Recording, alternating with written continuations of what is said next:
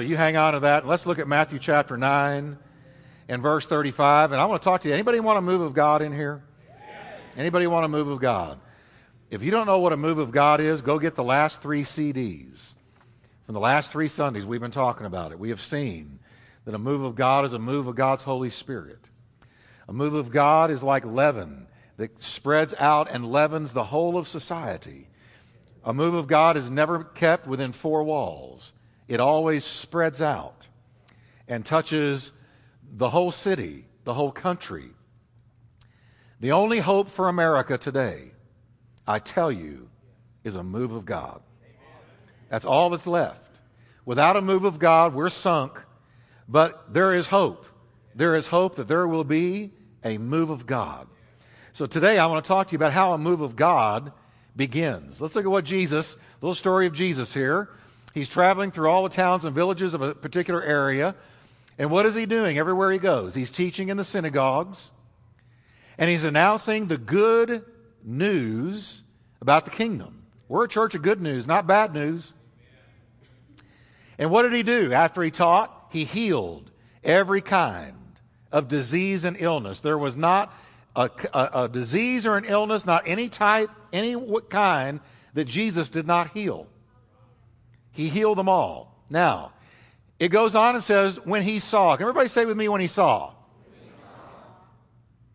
Think about what he saw as we read this. When he saw the crowds, what did he see? He had compassion on them because they were confused, they were helpless, they were like sheep without a shepherd. What did Jesus see when he saw people. He saw that they were helpless, confused, and wandering like sheep that have no shepherd, so they don't know where to go. That's what Jesus saw when he looked at people. Now, he said to his disciples after feeling this surge of compassion towards them, he said, I want you to look at this. The harvest is great, but the workers are few. Great harvest, few workers. So, what did he say to do in verse 38? Say it loud with me. Pray. He said, So you take this to prayer. Pray. To who? The Lord who is in charge of the harvest. The Lord's in charge of the harvest. It's his harvest. Now, he goes on and says, Ask him, pray to him to send more workers into his field. Now, Father, we thank you for your word today. Bless it to our hearts in Jesus' mighty name. Help us to see what you saw and to pray like you prayed in Jesus' name. Amen. Thank you. You can be seated. Let me talk to you about this for a minute. Now, I didn't wear a suit today, as you can tell. You probably thought, I've never seen him on a Sunday without a tie. You're right. You have never seen me on a Sunday. But I'm getting set free. Every once in a while, I may just go there. But now, I, I, I didn't wear a suit for a reason today because I'm going to need to put these jackets that are next to me on my left. Uh, I'm going to need to put them on and off a lot. So I didn't need a suit uh, hindering me. So, hang with me for just a minute and you'll know what those are all about. But I want you to notice, me, I want to flip these passages. We're going to start at verse 38 and go backwards to 35. He said in verse 38, Pray to the Lord who is in charge of the harvest. In another version, he says, Pray to the Lord of the harvest. It's his harvest. He's going to harvest millions of people before he comes again. He said, The field is white. I want you to look at it. Look out there at the field of harvest. Look at the souls of people. Get out there and look at them. And look at them when you look at them with my eyes. See what I see. Observe what I saw. He said, What I see is helpless, hopeless, shepherdless people. And he said, in light of that, I want you to pray. Now, if you're like me, you have always been taught, and I've always preached, that a move of God begins with prayer. And in a, in a real, very real way, it does. A move of God begins with deep crying, intercession to God that He would move. There's never been a move of God that people didn't pray. But I want to take it backward even further, one other step. I want to tell you that there's never been the kind of praying that you need to pray for a move of God until you have felt what Jesus felt and see what Jesus sees. In other words, you're never going to pray a move of God in until you see people through Jesus' eyes. Until you get a burden for people, you're never going to see them the way that Jesus did. Jesus had a burden for people. When he looked at people, he had compassion on them. He saw them as helpless, hopeless, shepherdless. He saw them in big trouble. He saw them in dire straits. He saw them as lost. He saw them as in a perilous position. We will never pray like Jesus prayed until we see what Jesus saw. Now, I want you to think about that because that's really a pretty profound statement, and it's straight from the Word. We will never get on our knees and say, Oh God, with any fervency or any passion whatsoever, move in this earth until we have a burden for the people He wants to move on. We need to see people through the eyes of Jesus. Now, here's why because the way you see people will decide how you treat those people. The way you view people will determine how you treat them. The way you view your spouse, your children, your friends, your neighbors, your coworkers, the way you view them will decide how you treat them. Very, very important then that we have the eyes of Jesus. See, our eyes need to be redeemed. They need to be converted. They need to be changed. We need to put on the eyesight of Jesus Christ. And you know what? I've got good news for you today. The Bible says this can be done, and we can do it today. We can start right now putting on the eyes of Jesus and seeing people the way Jesus saw them. Oh, it'll make a huge difference in the way you, you feel about them, in the way that you treat them, in the way that, that, that, that you feel around them. It'll make a huge difference when we begin to look at people through the lens of the eyes of Jesus. Now, let me quote a verse to you. Here's a verse that I think we just skim right over sometimes, and it, it, it's something we need to really think about and look at today. The Bible commands the Christian. If you name the name of Christ, you're a Christian. If you have been born again, you're a Christian. And we are told as Christians, put on the Lord Jesus Christ. Well, wait a minute. I thought he was living in me. And what, what in the world does it mean, put him on? Do you know that that little phrase, put on, is the only time in life it gives us the permission to be a put on. It's the only time when it's good for you to be a put on. That you are to put on the Lord Jesus Christ. That verb, that command, is the same command that the Bible uses when it tells you to put on a, a garment. Now, here I have on this, this sport coat. Now, notice, I just took this sport coat off and I'm holding it. Now, how easy is it to put on Jesus Christ? I'm about to show you. It's the same verbiage, it's the same word, same idea. You get up in the morning and the Bible says, put on the Lord Jesus Christ. You put him on. You better not walk out the door without having put on Jesus. See, we're called to put on the Lord Jesus Christ. Well, when I read that, I say, well, how in the world do you do that? That doesn't make any sense to me because I thought he was just living in me and eventually I would bring forth the fruit of the Spirit and eventually I would be more and more like him. And that's true. But guess what? There is also something called by faith just putting him on. And so that's the first way of three ways I want to share with you today that you put on Jesus. Now, see, if you don't learn to do this, you're not going to walk in the Spirit. If you don't learn to do this, you're not going to be very effective for Him. As a matter of fact, if you don't learn to do this, let me tell you what you're going to be. You're going to be a cultural Christian and not a biblical Christian. You're going to look like the culture.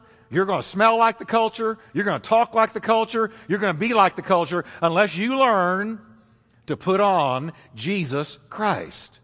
We put him on first by an act of faith. By faith, we put him on. Well, what is faith? Faith is the substance of things you are hoping for, and it's the evidence of things that you do not see yet in time and space. Faith is the evidence of what is not yet arrived, but by faith you know it's coming. You know that it's there, and so you walk by faith and not by sight. So by faith, we put on Jesus Christ. You know, your Christian life began with faith.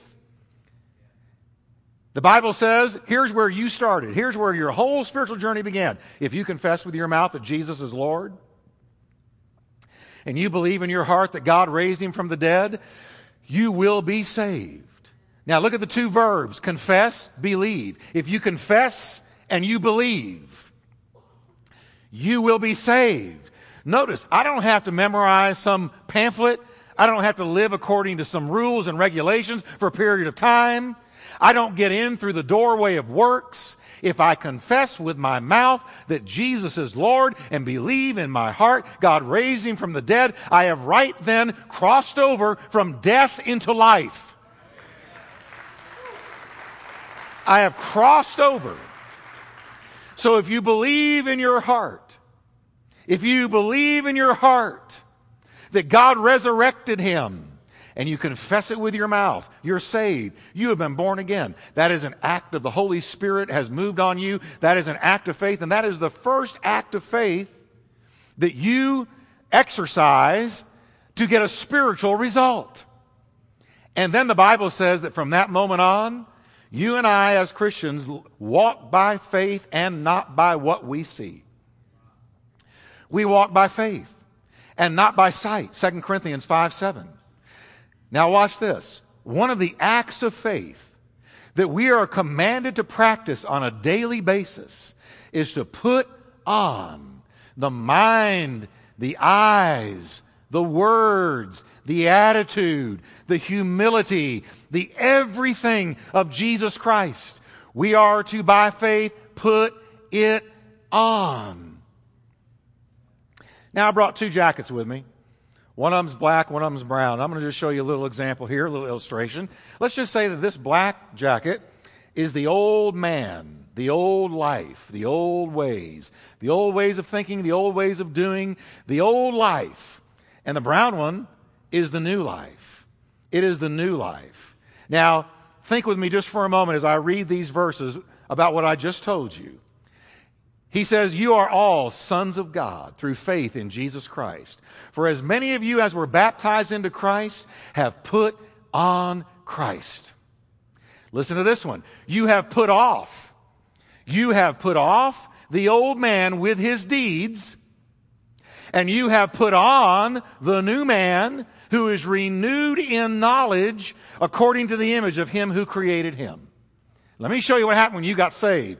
You walked into some church or you were in some crusade or somebody was talking to you about Jesus and you were living your old life. Here it is. I got it on the black leather jacket. You were cussing, you were spewing, you were spitting, you were chewing. You were living a life of sin. You were doing all those things in darkness that you did when you were in darkness. And somebody came up to you and said, Hey, did you know that Jesus Christ died for you and rose again from the dead, that He loves you and He can give you a brand new life? And they told you this. And something struck you. You got convicted of your sin and you said, Wow, I believe that Jesus Christ rose from the dead and I confess with my mouth that He is Lord. And when you did that, the old man, the old life, the old self was buried with Him. Now watch this and you picked up a brand new person. I'm not talking about rehabilitation. This was not rehabilitation. And how come I can't get my, there we go. I can't get the new man on. And that's how hard it is sometimes.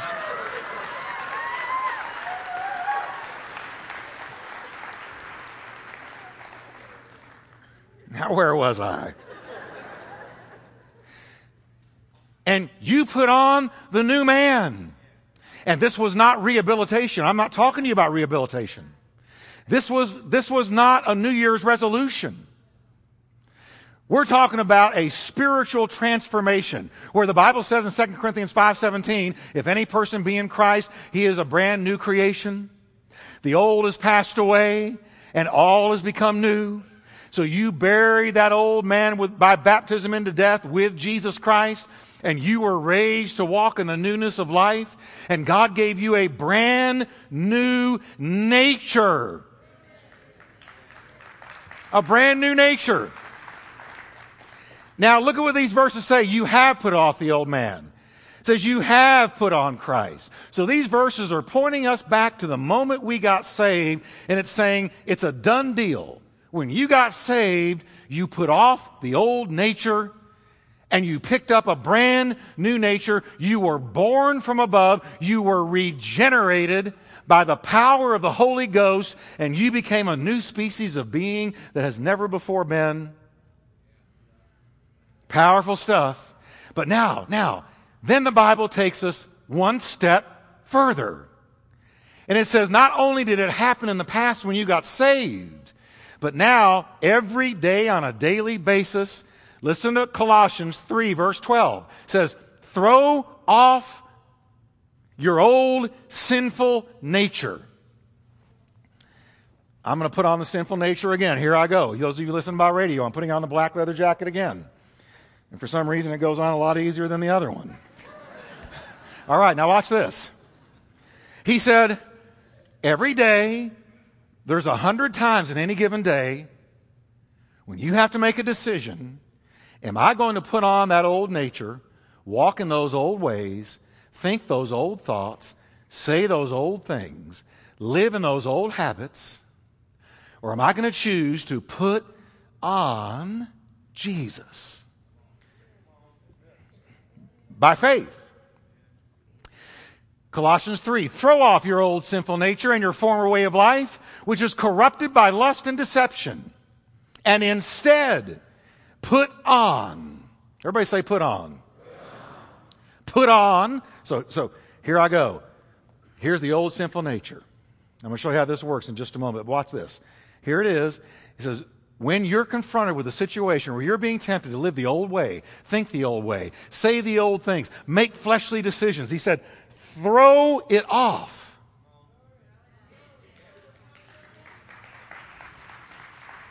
And then put on as God's chosen ones compassion, kindness, humility, meekness, and patience. And what do those adjectives describe? Jesus.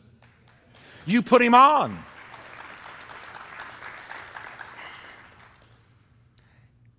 And I'm, where I'm going with this is it's up to you and I whether or not we put on the eyes of Jesus, because that's part of putting on that new man.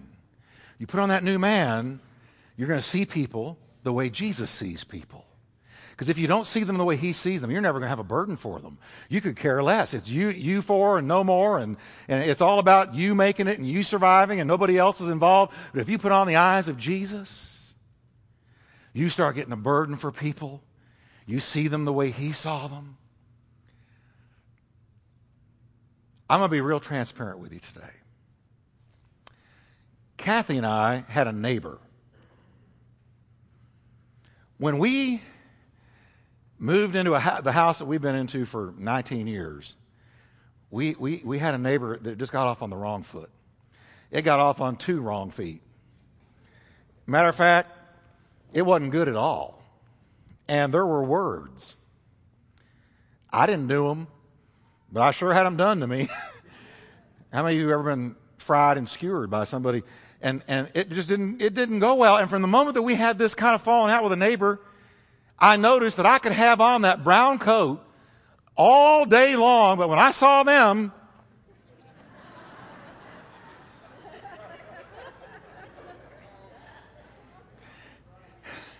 I was looking at them through judgment, through criticism. Uh, uh, uh I looked at them in a way that was not Christ like. It was not good. I'd scowl. I wouldn't talk to them. I, am being honest with you. You say, You, Pastor Jeff? Me. Because I thought I had a right to be mad because of the way that I'd been talked to. You know, you can justify anything you want to, you can find a verse for anything you want to. So when I would see them, on would go the black coat, off would go the brown coat. And I'd turn the other way, wouldn't talk to them, avoid them. didn't do anything to build a bridge, stayed, uh, uh, um, sort of held a, a righteous grudge. And one day, years down the road, I'm embarrassed to say, I walked out to the mailbox and I looked, and the, the trash had been emptied. Um, and I saw a big bottle or a, a big uh, uh, container of booze bottles, of hard liquor. Big pile of them. Well, see, she had lost her husband. And man, I still wore the black coat. I saw the booze bottles, and all of a sudden, the Holy Spirit said to me, She's hurting. You need to see her through my eyes. I felt so convicted. I felt so unspiritual. I felt so unworthy because I was Mr. Righteous wearing that brown coat everywhere I went, except when it came to her. Now, I know none of you ever do this, but you can get the CD and take it to somebody. And so, all of a sudden, Jesus is standing next to me at the mailbox. You know, he shows up at the strangest places. He's standing next to me at the mailbox, and he said, She's hurting. And, and, and what happened was, as the weeks went by, I kept seeing this, this pile of booze bottles. And I thought, she's hurting and she's drinking herself to death. So I started putting on the brown coat. First time I put on the brown coat towards her, I scared her because she wasn't used to me saying anything to her. And I saw her outside and walked right up to her and said, Hey! And, and I know she was wondering, if I was there to do something bad, not of course I wouldn't ever, but she was wondering, what's he doing? He hadn't talked. All of a sudden, hey, I, how you doing? Well, she wouldn't even look at me. She just said, fine. But every week, every time I saw her, I go up to her again. Finally, with the brown coat on, my new man, because the old man would, listen, Jesus would never treat somebody that way. So what I'm saying is, when I, when I put on the eyes of Jesus, suddenly I had a burden for her. As long as I had on the black coat, I would never have had a burden for her because I was seeing her through fleshly eyes and not the eyes of the Lord. Is anybody hearing me today? You got to see people. So I kept it up. I'd see her out piddling around in the lawn and I go, how's it going? How you doing? Hey, your, your lawn looks great. Love those flowers. And the ice began to melt. Do you know? And this shocked me. Just about six months ago, somebody from out of state came to visit her, and she brought him over to meet me.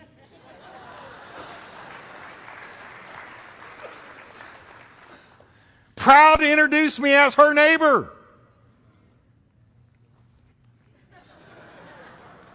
Brown coat, seeing through the eyes of Jesus. See, you're never going to have a burden for anybody until you see them through the lens of the new nature. And the new nature includes seeing them through his eyes. I think conviction is in the room because it's very, very quiet. Who do you need to put on the brown coat around? Who do you need to put on the new man around? Your spouse? Your kids? Your in laws? Your outlaws? Who? He said, throw off your old sinful nature and your former way of life. Just throw it off. Just like you would take off a jacket and put on, just like you would put on a jacket, God's compassion, kindness, humility, meekness. Put them on. Just put it on. So by faith, we put on Jesus Christ. Now, here's the second way we put on Jesus by renewing our minds. You put on Jesus by renewing your minds. See, when you and I came to Christ, our spirits got saved, but our minds the way we had learned things, the way we had learned to view the world, to view people, to view ourselves, our minds needed to be renewed, re- erased, and replaced. The old way of seeing and doing and thinking needs to be erased and replaced with God's way of thinking and seeing and doing. And that's what the Word of God will do. Now, I know I'm a broken record with you when it comes to this, but I'm going to say it again today. If you get out of this word It's not if, it is when you begin to drift. Because you stay where you ought to be as long as your mind is being renewed. Because left to your own thoughts, you will never head towards God. You will never think godly thoughts. You will never come to godly conclusions. You will never see people through the eyes of the Lord Jesus. So you got to stay in this word because this word will erase. It's like a divine eraser and replace, reprogram the way you think and see and do. See, 99% of your problem and my problem is between our two ears. It's in the gray matter. It's in the mind. So the Bible tells us, be renewed in the spirit of your mind. If you're not renewed in the spirit of your mind, you're going to remain a cultural Christian that thinks like the culture, talks like the culture, comes to the conclusions the culture comes to. You've got to renew your mind. Well, how often do I need to be in the Word? As often as you can. Well, how often is that? Well, at least, hopefully, once a day. At least five days out of seven. Do something. Get in it for five minutes, three minutes, every single day. Just read it. Well, I don't get anything out of it. The reason you don't get anything out of it is because you haven't been in it enough to really dig. Man shall not live by bread alone, but by every word that proceeds out of the mouth of God. We renew our minds by hearing and reading the Word of God. As we read about Jesus, hear about Jesus, study the life of Jesus, our minds become renewed. For instance, when I read about the way that Jesus dealt with people, all of a sudden I see the people the way he did. Listen to a couple of examples here. It says, when he saw the crowds, this is our opening text, worth reading again. When he saw the crowds, when he saw, he had compassion on them because they were confused, helpless, shepherdless. Compassion was Jesus' middle name. One day, two blind beggars sitting at the side of the road began calling out to him when he had a big crowd around him. And they said, Lord, son of David, have mercy on us. And the crowd turned around, looked at them the way we look at people so often, and said, Shut up and be quiet. He's busy. Well, they just started shouting louder to their credit Lord Jesus, Son of David, have mercy on us. And it says Jesus stopped, turned, and had compassion on them and touched their eyes, and immediately they received their sight. Do you notice? Jesus looked at people that were irritating everybody else, but when he looked at them, he had compassion through the eyes of Jesus. Will you notice with me that Jesus didn't see people as intrusions into his space? He didn't look at them condescendingly. He didn't lose his temper with them, even though the Bible tells us there were times when, quote, there were so many people coming and going that Jesus and his apostles didn't even have time to eat a lunch. And yet, he never snapped at them never, ever uh, treated them condescendingly. One time, when the crowds had been following Jesus for three full days without eating, without drinking, Jesus called his, his disciples to himself and said, I have compassion for these people. They have already been with me three days and have nothing to eat. I don't want to send them away hungry, or they may collapse on the way. Nobody was feeling that way but Jesus. See, when you put on the brown coat, when you put on the new nature, you put on the eyes of Jesus with it. And the more you learn about Jesus, the more you're able to see people through his eyes. It'll take a lot of pressure off of you. And you know what I see about Jesus? He never viewed people as targets for exploitation.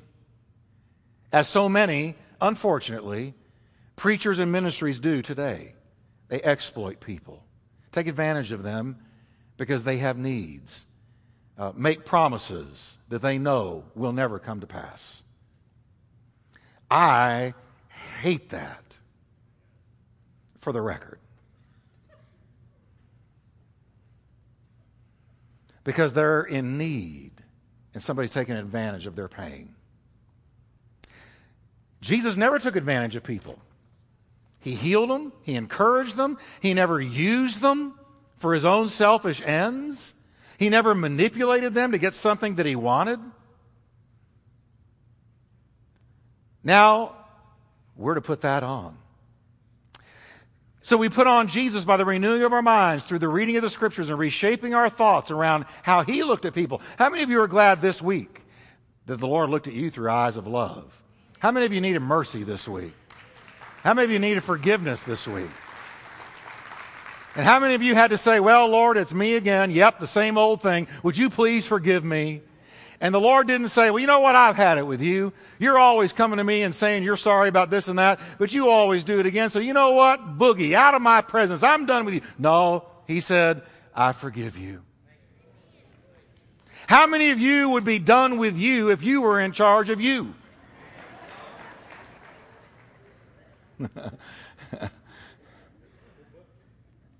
now, there's one last way we put on Jesus, and it's very simple obedience. We put on Jesus because the Word of God commands us to put on Jesus. Listen to Colossians 3, verse 12. Therefore, as the elect of God, holy and beloved, put on tender mercies, kindness, humility, meekness, long suffering. Wait a minute, I thought these were supposed to grow in me. No, you put them on like a coat. He's not suggesting we pray about this, he's saying, do it. Do it, put it on. Now, why do we have to hear this today? And why am I preaching this when I've been talking about a move of God? Because we're never going to pray like Jesus prayed till we see what Jesus saw. John Knox, the great revivalist of Scotland, used to get on his face and cry out to God through tear stained eyes, Lord, give me Scotland or I die. Where did he get that burden? He got it from seeing people the way Jesus did. Are these the ways we see people when we look at them? Confused, helpless, shepherdless, lost, perishing, under judgment, in need of a Savior? Jesus said, I see them as lost. I see them as perishing. I see them under God's judgment. And I see them as confused and helpless and not knowing where to go or what to do because they have no ultimate shepherd.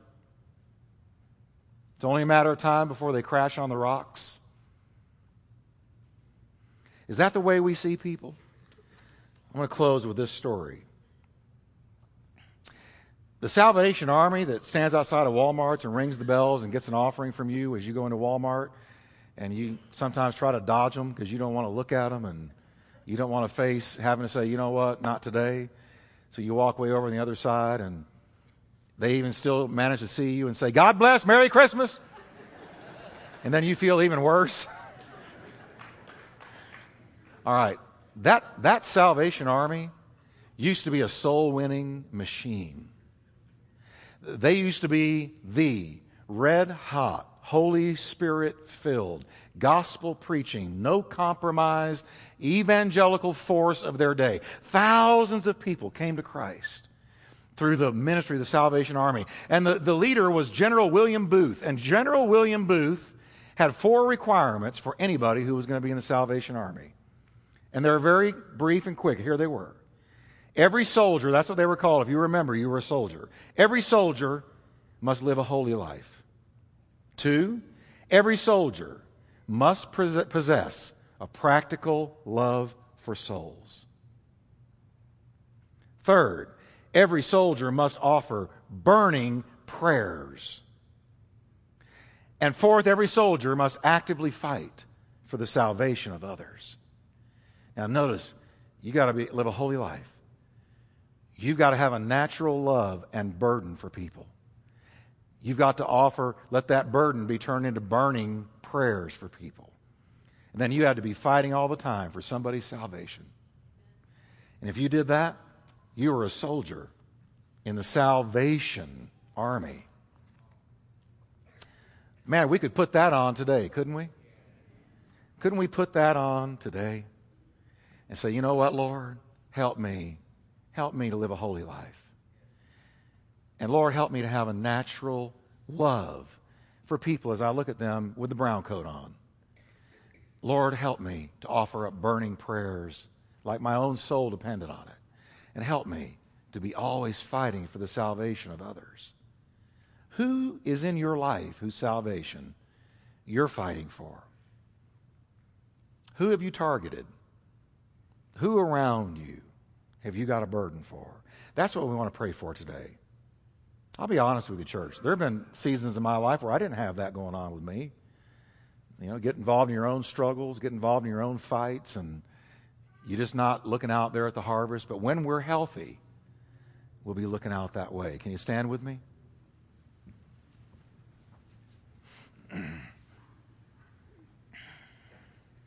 now, here you have in your bulletin, not by mistake, but on purpose today, this that you can put on the eyes of Jesus. It may happen to you before you get home in the restaurant. Some little waitress comes up, and you look at them and you say, helpless, hopeless, shepherdless, lost, perishing, under judgment, needs God.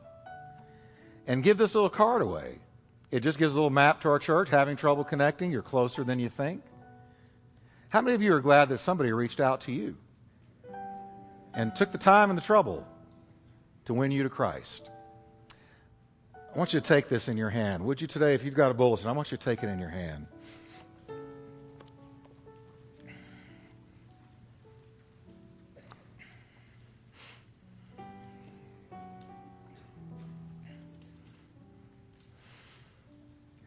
And let's just hold it up. And you know what? These are going to go into someone's hands.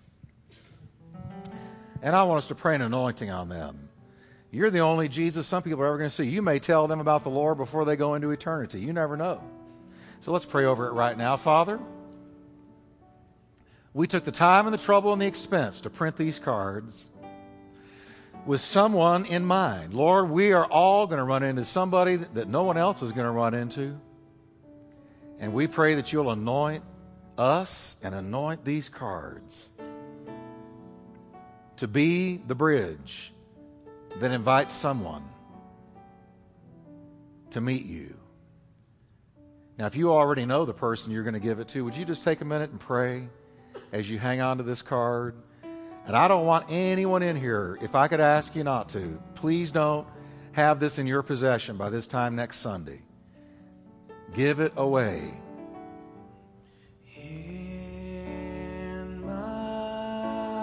Go ahead and pray for them.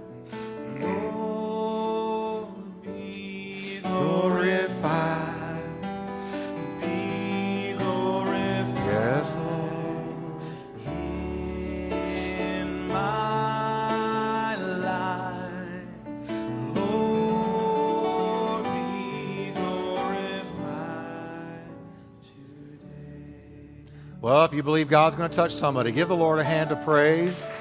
Thank God for this. Amen. Thank God.